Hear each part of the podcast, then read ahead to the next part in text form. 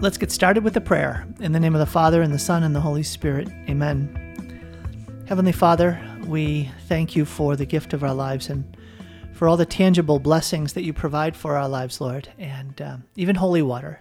Lord, I ask that you bless us, anoint us, just give us the beautiful spirit of prayer as we're praying and as we're sharing today, that it would be a, a real encouragement to the folks who are listening. And we make this prayer in Jesus' holy name. Amen. In the name of the Father, and the Son, and the Holy Spirit. Amen. Well, there you go, Carrie. I can honestly say in 15 plus years of doing this radio program, I've never prayed a prayer of thanksgiving for holy water. Huh. The drama that unfolded this morning at six o'clock. No, at 5:55. 5:55. I'm setting up for my live rosary on Facebook, and I reached for my triple exorcised holy water, my Epiphany holy water, which is here in a very unwieldy. What do you call this? Like a sports That would be a water. I, was going to say a water cooler, but that's not what water it is. bottle? Yes. just like a water bottle, right? It's plastic. It's those typical sort of sports water bottles, and um, uh, the cover was loose, and so I reached for it quickly and I picked it up, and it slipped out of my hand, and it fell on my keyboard. It jarred my coffee cup, which was full of coffee, and only the way a Curran fills coffee cups, and it just splattered over all this stuff, and I quickly. I, I, I sacrificed the computer and the coffee cup for the sake of the Epiphany holy water. I thought you were going to say you got a straw and started sucking it up. you quickly licked it all up. I didn't go that far.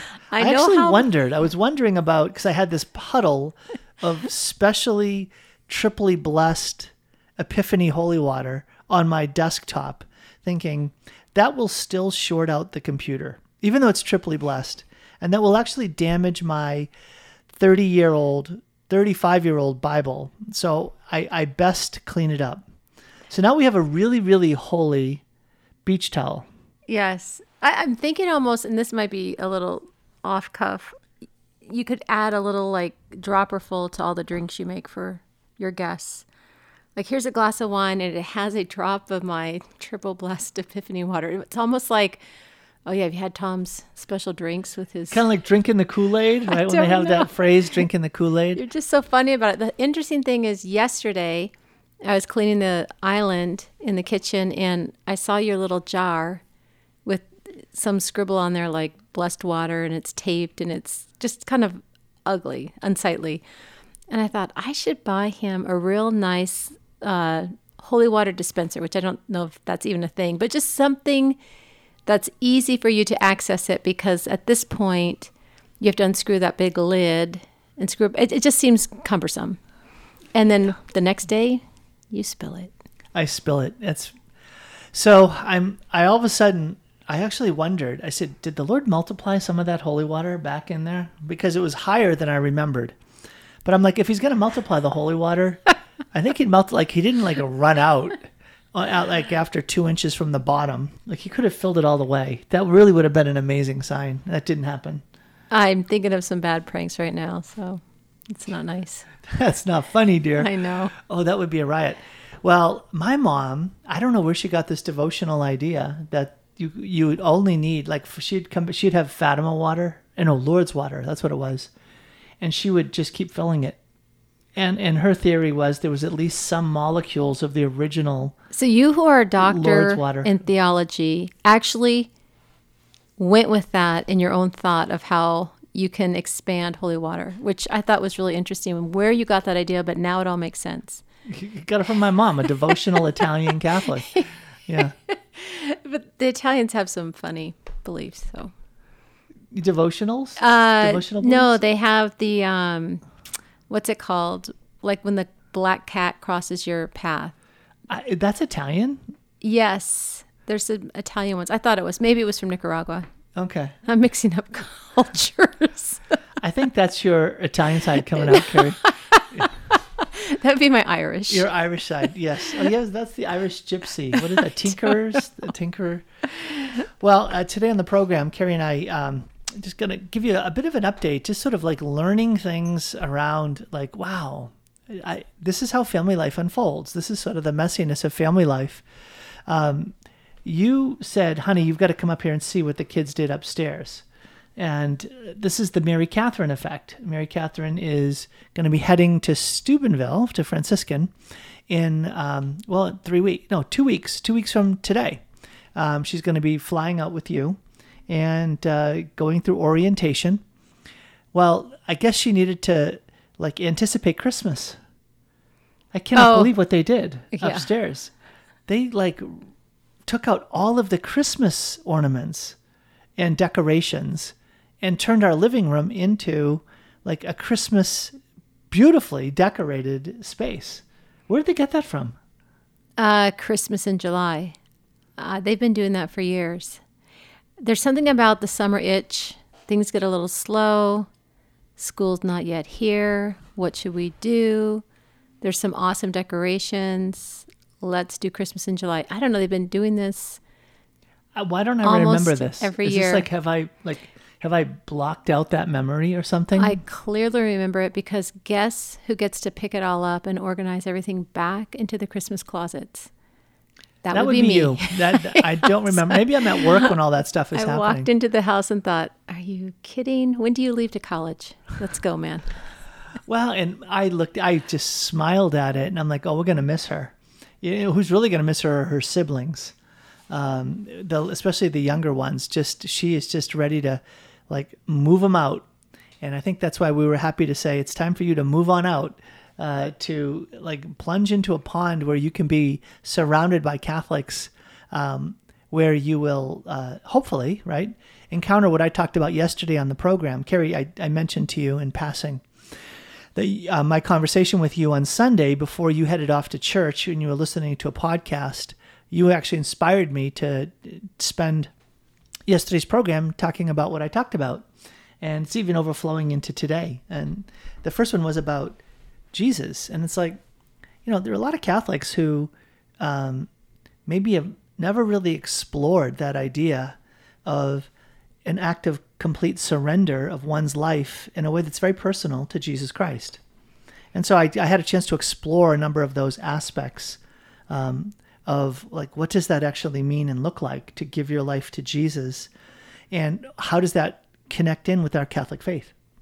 So it, it was uh, it was very enjoyable to, to be able to do that, and and I'll be more cognizant of that, just about that idea of um, being someone who consciously, intentionally, and on a, even a daily basis makes that act of Jesus, I give you my life. Uh, Jesus, I give you my day. Jesus, I give you this situation I'm facing. Jesus, I give you these hopes and dreams that I have. Right? Yeah, I think it's very interesting when you're in Christian circles that there's a clear use of the language. I don't know if this person is saved. I wonder if she is saved. I hope he is saved. It's this constant sense of do they know the Lord? So much so I was talking to my sister today and she said that she was with some prosperity gospel women that she just loves hanging out with because they're just their faith has a different kind of joy and spirit to it that just makes her laugh. And she goes, she introduces herself. Hi, I'm um, her name, and then she's like, and I'm Catholic and I'm saved, like one right after the other. so they kind of looked at her, um, like both smiling and surprised because she, they don't run into a lot of quote unquote spirit filled Catholics.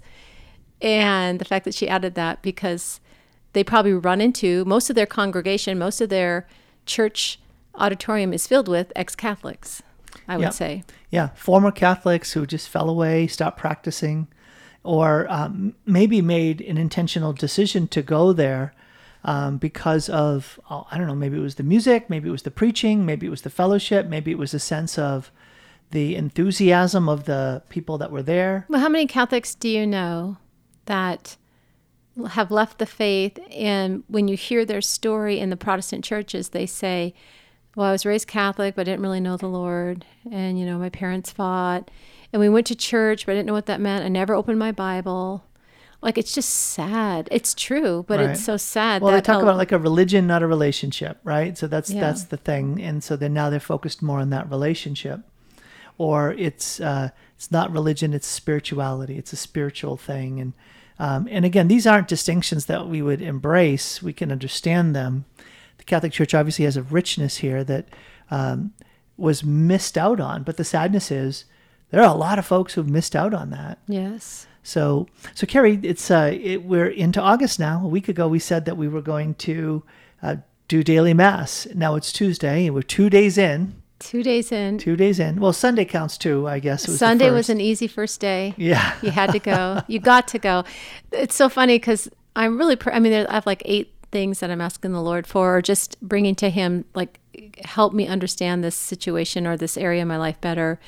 Or I need wisdom. I need um, encouragement. I need understanding. the list goes on and on. And well, and that's one of the things. Lord, why do I always come to you with like a big long laundry list of all the stuff I need you to do for me? But um, be that as it may, the first day the Lord blessed me with the fact that it was the feast of Saint Alphonsus Liguori, and I didn't even know that until I was making our family calendar for the month of August and September, and I was putting all the major feast days down so we could know when they're coming to try to somewhat do something Catholic and faith filled. And it was yesterday I realized it was his feast day, and I was so excited because he's the one that um, created that book, what the visits to the Most Blessed Sacrament and the Blessed Virgin Mary, that you do these 30 days of praying in front of the Blessed Sacrament that I tried back in February. And so I was really excited, like, thank you, God. Like, this is something that I'm going to add to that time of prayer every day when we do Mass. The second thing is today, when we were at Mass, which was yesterday, because this is recorded On Tuesday, right? yeah. Um, I was bringing this little Magnificat book to Mass and just praying through some of the prayers and asking the Lord to speak I need something for the, the day, some morsel. And as I was reading this little quote from Saint, is it Claude La Colombiere? Yeah, Claude de la Colombière. Oh, that was so close. Is that Spanish? It's um, it It's, is uh, French. French. Okay. In his little thing about how to become good trees, he says, I began to mend my life by frequenting Holy Communion after having tried every other way and failed. When I went rarely to Holy Communion, I had no end of bad habits and imperfections, which appeared to be, to me, insurmountable. Insurmountable, yeah. And I just got this smile on my face, like the Lord just kind of putting that in front of me.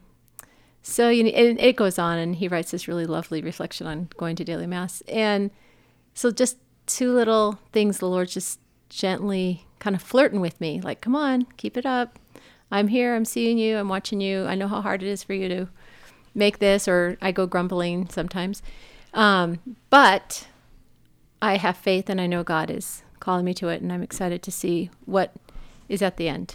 Well, and what I'm several things just sort of flashed out at me in the two days, the Monday, Tuesday that we went. The first was, That's two days. I know this is amazing. Like, wow, we're on a roll, honey. We're on a roll. And it's not like we weren't doing regular mass when we were back in Seattle, even last year. But for some reason, I don't know if it's COVID. I don't know what it is, but there's just this resistance I have. I think part of it is my phone, like distractions with the being on the phone, that it's pulling me, it's sapping energy from me that I used to have. And I and I've asked God to really help me be clear and come clean about my usage of technology. But anyhow, No, that's good. I, I mean, for me, it's it's always, again, you don't have to go any further than St. Bonaventure. Distraction, dispersion, diversion. That's one of those things. For me, I think the biggest enemy is dispersion. I just have so many things I'm doing. It's so easy to crowd out going to mass. And it's like all of a sudden, if I, this is one of the things I learned was like, what's really that important? What's really the most important? Really, really, what is more important than you getting to Mass, worshiping and thanking God, receiving Holy Communion, and praying for your family? And, and and fulfill my mission in a godly way. I right? don't know. All of those things. It's just it's so obvious when you just put it that simply, but then it's like, okay, translate the obvious into the ordinary. And it's like, okay, so when are we going to do this on Monday? Okay, so we're going to go in the afternoon. There's an afternoon mass that works. I can do that. I got to protect the time. Today was a trickier one because it was a floating target. And it was like, oh, this will be hard for me to go in the morning. It's not convenient. Oh, you know what? I'll go at noon. And I'm like, "Ah, I know that. I know that voice. That's the tempter. It's going to trip me up. I'm going to put first things first. I'm going to sacrifice what I would say is my best time early in the morning. I'll be able to get a lot of work done. And I just spent that time on the rosary. I shouldn't have to now go to Mass too. And I'm like, no, I'm going to make sure that among all the things that I get done today, I am going to Mass. So it's that level of sort of like rock solid commitment where if you really say and believe this, then you have to find a way to make sure you do it.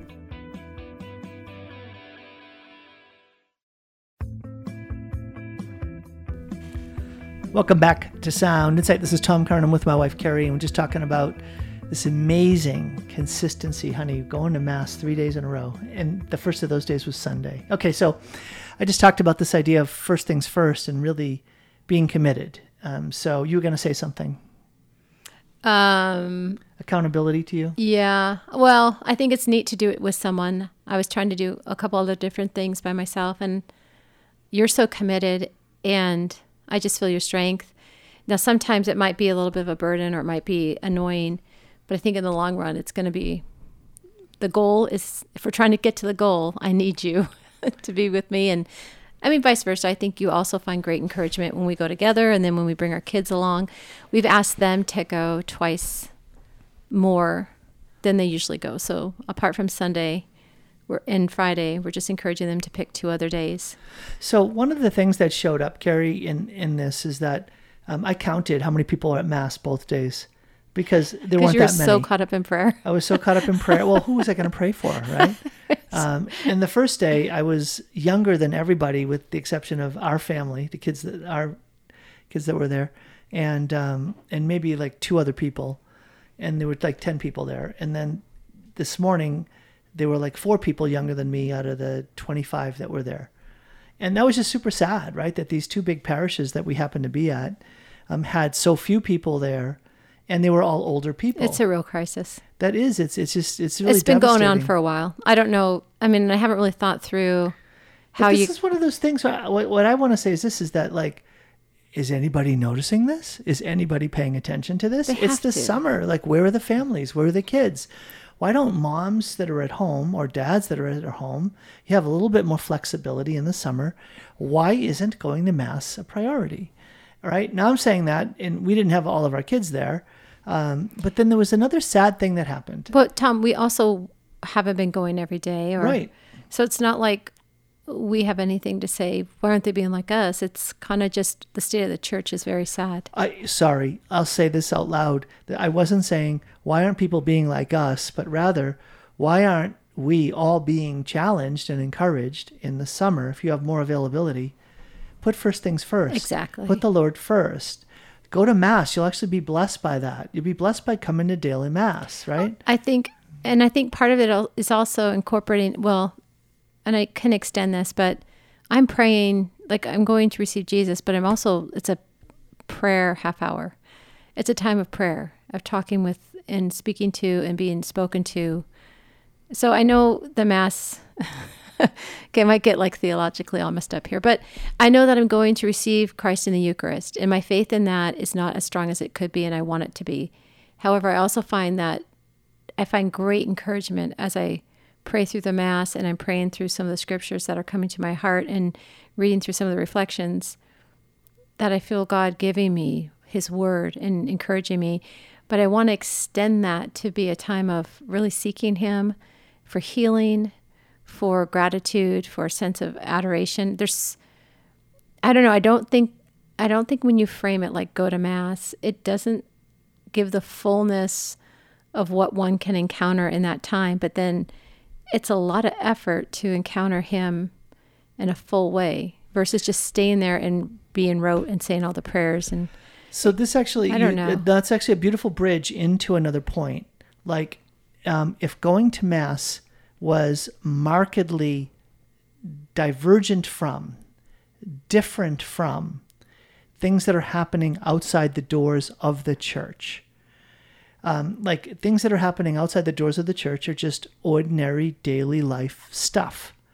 But that if like for instance in order to get in if you needed to know a secret password and secret handshakes and you had to dress a certain way and there were like rituals of entry like if there was something markedly mysterious different foreign um, and and heightened like i'm just trying to use like cutesy examples but i think you- if you get what i'm saying if you go to mass and it's just like casual The Lord be with you and with your spirit. Yeah, if, if there's just a casual sense Thanks of be to God. why is this why is this different than what's happening out the doors right and and and i'm not saying it has to be enthusiastic I, in fact what i'm looking for is reverence mystery the supernatural the dimension of there's something important here there's something inaccessible that's the word you see mystery is inaccessible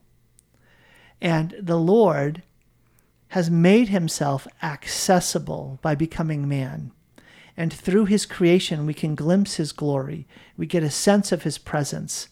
But when you go to Mass, if you had this sense of you need to be ready because there is a mystery that is inaccessible to you that is going to draw close, that if that was tangible, I really believe it would be more magnetic.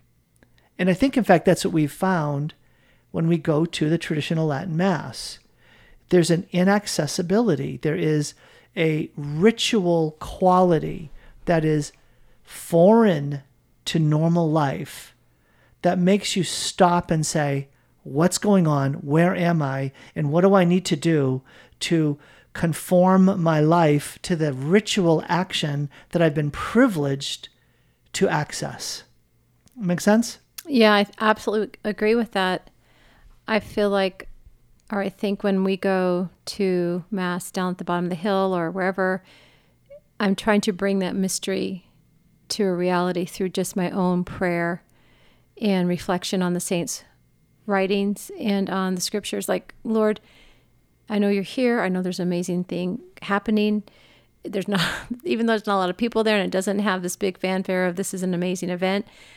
In faith, I believe. But for my own spiritual edification, I am seeking Him throughout that that those minutes to find Him. I am. I feel like I'm going through the house trying to find the lost coin. I hunger for more. I desire more. My soul aches for the greatness and the bigness of God, and and also the intimacy and the the finite, the the, the very precise word of God to my heart in the intimacy of He knows me and sees me. And that's, I mean, that takes effort, that takes work, that takes, um, I don't know, maybe that's why I kind of am going grumbling and like, oh, I also do this is silly or not. I don't think it's silly. I just think God is calling me to die to myself and I just don't want to. just but well, there's always that, dear. just like refer- right? I just like putting them out at arm's length, just like go away. Do I really have to? You know, these sins are these struggles I have, and that I continually struggle with. Do I continually have to, you know, face them?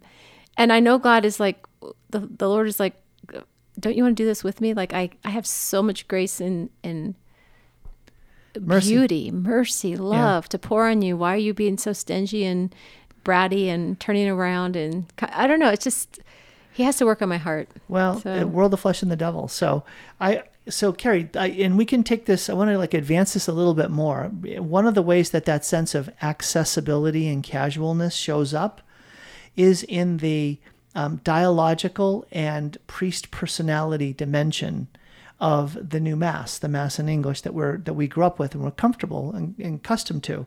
There, there's the word comfortable with. You can come in, you can take a seat in the pew, and you're very comfortable. It's almost too rote. It, Like, I yeah, find the it- repetition, right? That's well, I wrote my book on the mass, and it was because people find mass boring, right?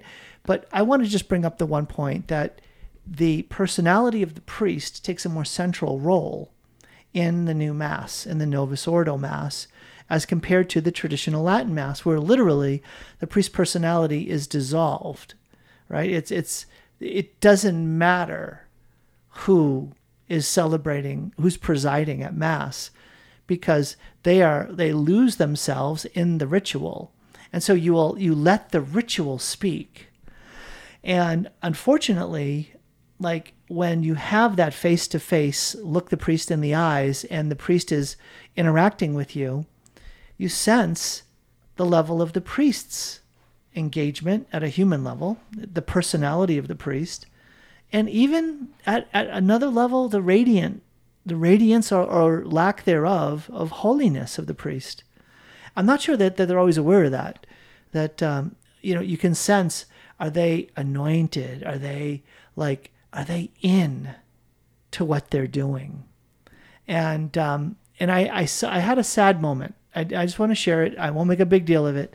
But the sad moment was that when we went to Mass yesterday, um, we uh, brought our son John Mark said, "I'll come," and um, and you know, 15, and he wanted to go to confession before Mass, didn't have time, and and he was like, uh, so he didn't go to communion, and what a powerful thing! Like a lot of kids today, who doesn't go to communion because of a sense of I'm in a state of sin, I'm not in a state of grace, so I shouldn't go, and he wasn't even clear about like, am I in mortal sin? But there was enough in him to say, I'll just make an act of spiritual communion. And I, I received communion for him. Um, uh, but I, I felt like as I was going up to communion, I'm like, I bet his spiritual communion is bearing more fruit in his soul than many of us receiving Holy Communion because of the like the longing he had to receive Holy Communion and this desire to say, Lord, I'm, I'm held back and I'm sorry, but I long to be able to receive you in communion. And so after Mass, after we did our prayer afterwards, he said, uh, Can I ask the priest to go to confession? And I said, Absolutely, go right ahead. So this is not a priest that is at our parish, and this wasn't at the traditional Latin Mass parish. And so he, the priest was gathering a few things off the altar. He walked up to the priest, introduced himself, and said, Father, can I go to confession? And this sad moment to me was this priest kind of got caught off guard a little bit and was like, uh, um, "I've got to go. I, have got to go to a meeting," and and he left. And I'm like, I can't imagine, like one of our priests at Saint Joan of Arc, like saying, "I'm sorry, I I can't hear your confession. You've come up to me. You held back from going to communion." And you want to go to confession right now? Let's go just that idea of like how holy is the work of reconciling a soul to God. How sacred is the priestly ministry of reconciling a soul to God. And here's this priest looking a 15 year old young man in the eyes after Mass saying, Can I please go to confession to you? And it's going to take you five minutes, Father. It's only going to take you seven minutes. At most, it's going to take you 10 minutes. I don't care how busy, how crowded your schedule is, how whatever. But if you've got a 15 year old young man at that Mass, a daily Mass, and he didn't go to communion and you knew that, and after Mass he says, Can I go to confession? You darn well hear his confession in Jesus' holy name. Am I triggered? Was that? Yes, you're triggered. Oh my goodness, poor Tom. It was such a sadness. I could fill in a few other words besides a that whole scenario with other things. So that's funny. You know, uh, the quote I was reading earlier, he says, My daily Mass and communion is my only hope and resource. Jesus Christ will counsel me and give me new strength. He will instruct, console, and encourage me and give me all the graces for which I pray. So I'm going in with, I'm leaning in on that. We'll see. Nice. I mean, I shouldn't say we'll see. Of course. well, and I, um, I, I can see how we have really had to make this like mapped out. Like tomorrow we know what time we're going and where. Right. So, I don't think it has to be this hard time. I, I just think for now as you as you start a new habit or as you start a new routine, it before it's built into us, it's going to take a while. But like we pray the rosary every night, it's just part of our family routine. So I think eventually this will be part of what we're called to. I it, it's just I don't know. It'll work. It's going to work. It's I hope so because I'm tired of I'm tired of it just letting it be crowded out of my mind. I know, and I'm tired of letting it be crowded out of my schedule, and I'm tired of saying that I have an excuse to say it without some serious effort, like just with the not even serious effort, just like with some a, a, a nominal amount of effort, I could reorganize my schedule to get to mass pretty much every day, if not every day. Yeah. So um, and, and we'll see what good it does. I think I'm tired of the apathy and the like the not engaged sense of spirituality, like the lack of joy, the lack of searching for him, the adventure, that that union of love. I'm kind of not do I just miss it, but I'm just saddened that that is not central and, and front and center in my heart right now. So I'm Well- tired of that more. And I think there's like we don't realize just how much is at stake in these things, right? So, as you know, I, I was praying the Rosary quite a bit um, from the like uh, in November through to the early part of the year, and then I, I up until like May, and then I paused for a couple of months, and then I started up again. Well, one of the women I would pray with, she'd come on so faithfully every day. was named Rebecca, and she had cancer. And I might have told you about her because I ended up setting up a meeting over Zoom. She's down in Texas. And over Zoom, I prayed with her um, for that sense of the Lord's presence and peace, the healer, Jesus, to be with her as she was in, um, in hospice and how she was really trying to bring faith to her husband and daughter who were just distraught and she didn't feel like she had permission to leave. So I came back onto these rosaries again about a week and a half ago and I didn't see her. And I went to her page and she had died. She had died uh, in June. So sad. And so, about a month after I stopped praying, she ended up dying. And I missed it. I missed like being with her in prayer over those final few weeks. And I'm like, wow, what a sadness. So I, I've been praying for her if she's in purgatory. So you don't always know. All right, we're up against a break. Back in a minute with more Sound Insight. Welcome back to Sound Insight. So, how was that for a light ending of the comment? But you know, Rebecca, she's in, I really do believe she's in heaven. Uh, she has such rich Catholic faith and a devotion to the Blessed Mother. Um, and this is uh, God's universal will to save that she's won the victory and, and continue to pray for her and ask her to pray with us from heaven. You know, what a beautiful thought. Uh, but something kind of neat also happened um, on the rosary on Saturday. Uh, when I prayed the rosary live on Saturday, some sometimes more folks can join on the weekend because they're not working and their schedule's different and all that. Well, your old college roommate from Franciscan sent me a message uh, during my rosary, and um, so I quickly just connected with her afterwards and and uh, mentioned that Mary Catherine was going to Franciscan, and then she said, "I'm gonna be there at orientation." and then you had a chance to talk to her and i just thought that was a beautiful little like god's providence like the hand of god just sort of saying i'm paving the way Yeah, I wasn't expecting her to be there because her kids have all been in college or graduated, although she has a senior there, which I didn't know. And she's going to help her sister move there, her niece in. Is her, her nephew? nephew. Nephew. So that's she's also a freshman coming up from Tennessee, and her sister's flying out from California. And it was just so good to talk with her. It's been a few years, and we were just laughing. And I said to her, Maria, did I always ask you a lot of questions? Because as she's talking to me, I'm asking all these questions about Franciscan and orientation and freshmen and, you know, getting our daughter a job and this and that. And she's like, Yes, you would always ask a ton of questions. why didn't i talk to her before we got married I just started laughing. And then I'm trying to remember how we used to be together as 18, 19, 20, 21 year olds. And she was so direct and so, okay, you got to do this. Then you pick up this. matter of fact Oldest child. Like, oh. she just told me everything to do and how to do it and when to do it. And I said, Maria, did you like take care of me in college? Yes, I had to like help you with I'm like, I'm, I'm just starting to feel like a little kid or something. Like, how did I not remember this dynamic? Now, I didn't know I was a questioner in college, but I was always curious about things. And I didn't know that she was so in charge of us and all that we did and what we were about. I always thought that I was in charge. Like, I was always the one, like, hey, let's go do this, let's go do that.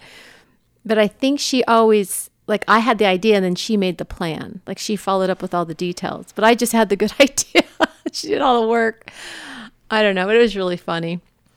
So we're For just me, I excited. I, just see that as like again the um the way that the lord's saying i got you you know i've got you covered right like this is our first kid that we're actually dropping off at a college right we've had some like big deal drop-offs and, and entrustments before but never for college I feel like I'm going back to like instead of a high school reunion, a college reunion because she mentioned like 10 other people that we went to college with that are going to be there dropping off their kids. And it's like, oh, I guess I got to go get my hair done. Got to definitely stay on that keto.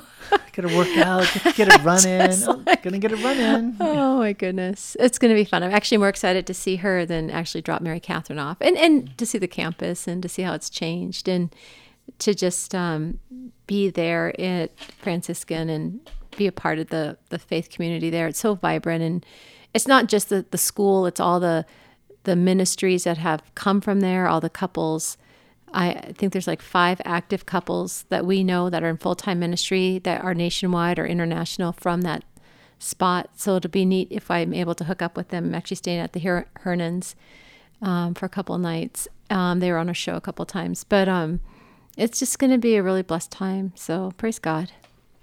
You know, I think that um, it, when uh, when it came around to uh, like your college experience, um, I know one of the things that Franciscan became really famous for were um, conferences, the conferences that happened around the country, and uh, concerts, right? Because so many folks would want to play there. Like Matt Maher, I think probably came through Steubenville more than once, um, and I have all these wonderful warm memories of my time up in um, St. Marie in Manchester.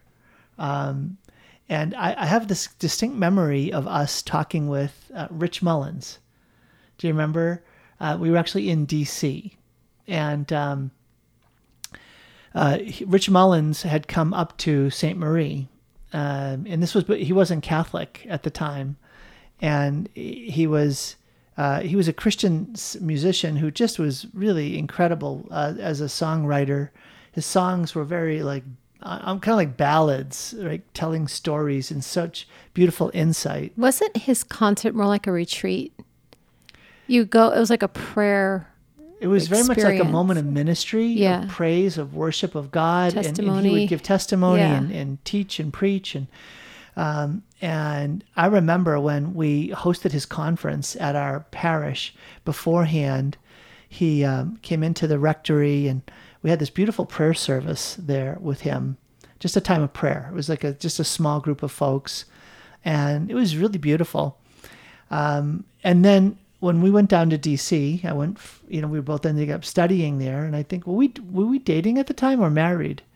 Um, in any case, we went to the concert, and then afterwards, we went down the front to say hi, and um, and did they invite us in the back or something like that? I don't remember. We were visiting with him, and he was like, uh, "You said you were from Steubenville," and I said, and he remembered me from St. Marie's, and he said, "Those were the two most powerful con- concerts I've ever done." Wow. The two most powerful and memorable conferences, uh, concerts I've ever done. One was at Steubenville, with all those Catholic kids all fired up for Jesus, and that concert up at St. Marie's, that just was like eye opening for him. I can't believe you remember this. Yeah, it was well, and what was striking about it was that he ended up becoming Catholic, and um, and you remember the tragedy was that two days before he was going to be formally welcomed into the church and receive Holy Communion for the first time, he died in a car accident um, outside of Chicago, and that was so sad to me um, that that happened. Um, but um, I remember it was like a punch in the stomach when I found out that yeah, he died. That was really sad. Yeah, but his it just I don't know if we always realize that like the radiance of being Catholic actually washes over people. Like as much as we talked in the first part of the program about when when when the faith is dull, when the faith is like dead, when it's not really like a vibrant faith, people walk away. They float away. It's it's too easy casual comfortable accessible. But a radiant faith is so magnetic. A radiant faith and the faith of a community is so very powerful. And i don't know if we always appreciate that either. Like the glory of going to a holy mass or to gather together with like believers with catholics who like I think of the gift of the gift conferences we did, right? How just powerful they were. Sources of healing and evangelization and coming alive in faith and going deeper in faith and celebrating our faith. um, I just I have so many memories of the power of conferences that bring together people's faith and how it, it, it it's radiant. It's it's uh, it, it's uh, catchy, right? It just spreads. I don't know if you have any memories of any particular conference that like had a, an impact like that on you or a concert. No, none. Just nothing. Well, I, Just joking. you're teasing. well, I, I think of like the- Sorry. the, Steubenville conference and the impact it had on Mary Grace, and, how your sister Martha said, Yes. you know, she was weeping as she was in adoration, and and that's not our daughter. She's not someone to be really emotional. Yeah, but it really broke through her.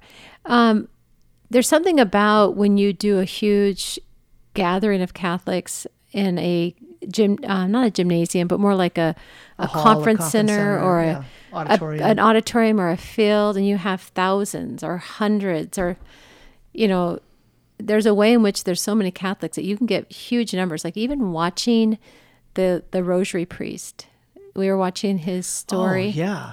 What yeah, was that it? was amazing. Father Patrick Peyton. Yes, and seeing millions of Catholics gathering and praying and loving the Lord and just this sense of God's holiness and grace. Um, you get that sometimes at big mass uh, masses, big gatherings, and there is a sense of pride I have, or joy, or a, a taste of heaven, and just the holiness and the beauty of those gatherings. It's been a while since Well, we've I had think that. we get to glimpse some of that, even honestly, just on such a like an ordinary basis when we go to Saint Joan of Arc. Just Yeah. seeing like again the inaccessibility, the the way that our lives have to conform when we walk into that mass, and it's holy, especially the high masses where there's the singing. It for sure. I mean, there are some beautiful moments in those celebrations that are just like, wow, my breath is. I, I get my breath taken away. It's kind of like like going to daily mass. It's kind of like this mundane showing up to the gym, doing the hard work. No one sees you. It's cold. It's dark. It's you know you got to get up, Putting in the work, get the alarm going. Yeah. And the big pageantry masses or the grand gatherings of conferences is like the wedding day, or you get to this big anniversary, or you get to the graduation. You know what? I never thought of it like that, but I see how that makes. Uh, that's an interesting analogy. All right, back in a minute. Welcome back to Sound Insight. This is Tom Curran. So, uh, Carrie, you just mentioned something about um, sort of going to the spiritual gym to put in the work so that you bring a vibrant, expectant, lively faith to Mass, right? Because it, it that's something that we contribute. Uh, I I have it's so easy for me to sense that when I would go give talks at different parishes that this might sound odd, but the anointing that would rest on me was intimately connected to the faith of the community that I was speaking to. That's probably why Rich Mullins had such a powerful concert at St. Marie's and Franciscan University. Is the faith of those communities are so powerful. Yeah, they weren't just there to be entertained, they were there to enter into worship. That's why I am not doing well at Mass. I'm going to get something from the Lord. Well, actually, I'm getting Him. but there is an element of what what can I get? What can I receive? Versus Lord, how can I move you? How can I be here to adore you? How can I be here to give you just total gratitude? Now I'm here, and it's just a heart posture that is entirely other centered. Well, I, you'll have a chance tonight, dear. you walked right into that I, I one. well, I tell you, When I think about the I actually am excited about what the Lord's going to show us. I just know that when faith develops through these decisions, when you devote yourself through just tr- pure obedience and you say, God, I need this faith and I know I don't have it and it's a gift, the Lord meets us. I mean, I know in the darkness of my faith, and I can say uh, I can be in darkness, that He is is pulling me, tugging me, calling me, wooing me.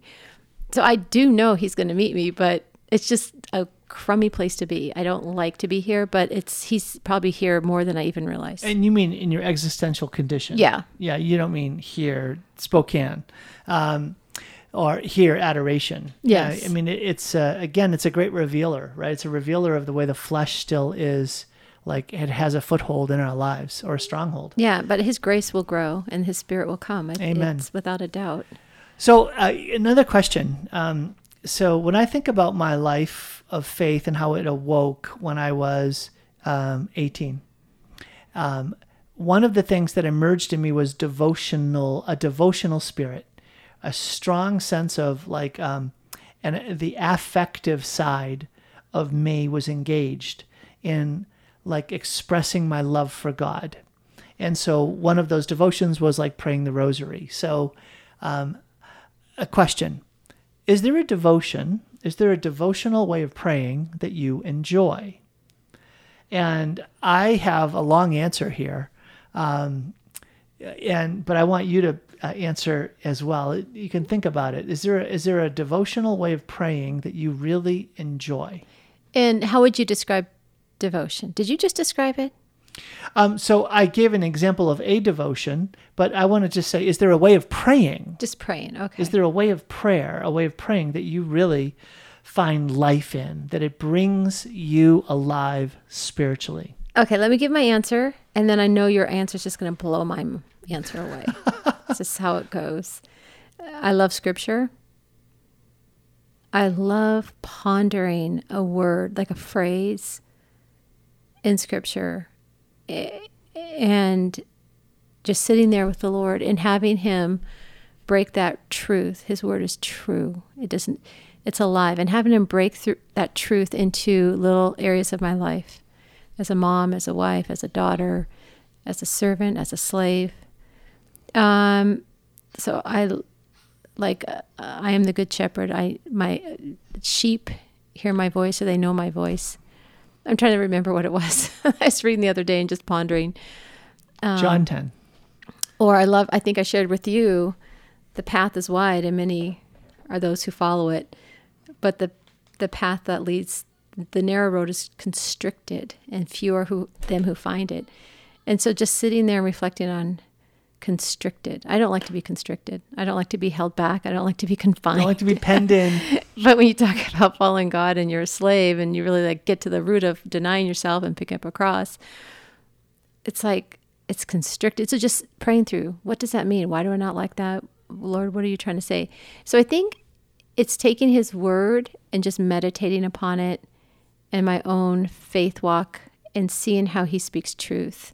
The other way can you guess the other way I love to pray? Yeah, I've got it written down. My way? Praise and worship. Yes, I love. And I was like, aren't you going to say praise and worship? I just love some beautiful praise and worship songs, and I love to get a new one, like a song that you've just been like someone spoke to you or shared with you, and I've like the Highlands was a huge one this summer.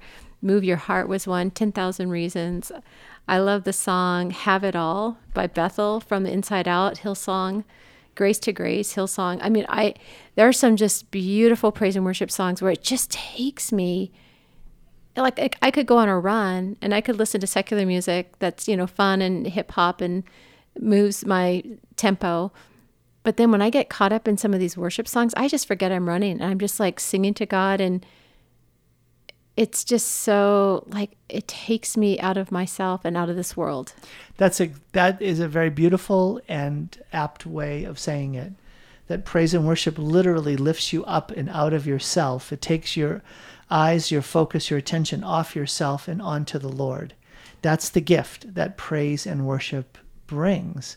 And the funny thing is, is that the Lord dwells in the midst of his praises. The glory of God is made visible in praise. The more that we take our eyes off ourselves and point them to him, the more he invades. Yes, that's so, so that's so good, Tom. I love how you said that. Well, it's a, it's a beautiful means of encounter.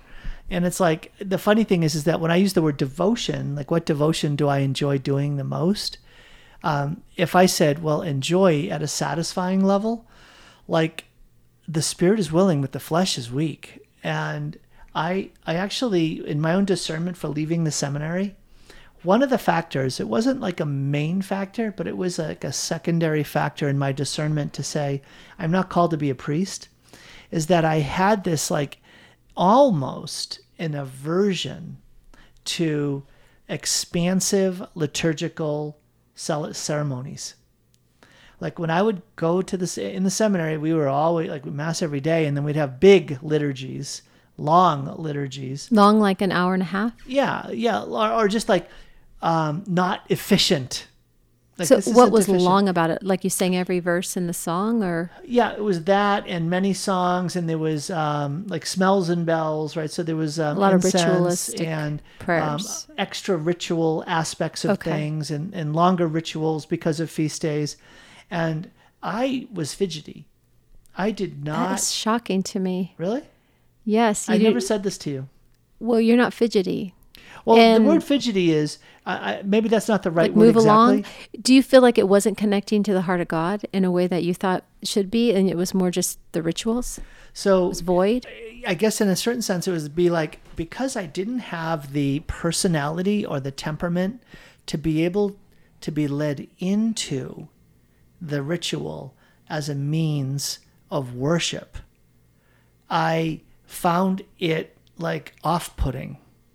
Like, can we just get through this? That makes a lot of sense, Tom. versus if I could go to a charismatic prayer meeting and praise and worship, the expressiveness was more spontaneous. It was more, it was so easy to give myself over to that. So I, it was a really interesting thing because I would stop and say to myself, Am I really going to enjoy being a priest if the priest's like central act is celebrating mass and the idea of getting you know getting vested and leading ritual prayers is something that I have a kind of uh, antipathy towards. I did not know that. Yeah. So like I said, it wasn't like a primary thing. Well, but it you, was do you think you would have experienced that if you were going to the seminary in the United States versus being in Rome? Well, I was in the U.S. for two years. I remember it in the first two, like in my junior and senior year of And college. it was still ritualistic. In the minor seminary, it was yeah, definitely it was that too. So I, I don't know. It was. I think uh, when I say where did that come from, it was shunted human formation. Uh, The way that I was brought up in my home was very dutiful, work hard, um, and then I was focused a lot on sports and and stuff like that. I didn't have like an introduction to um, classical music to great works of art. I didn't have my sensibilities formed to like find life in those things. I think that's a generous response. Well, and I'm aware of that too with my, with regards to my kids. Like we're now in, in these beautiful high masses with this incredible music, and it just moves my soul. But I don't presume that it moves their souls.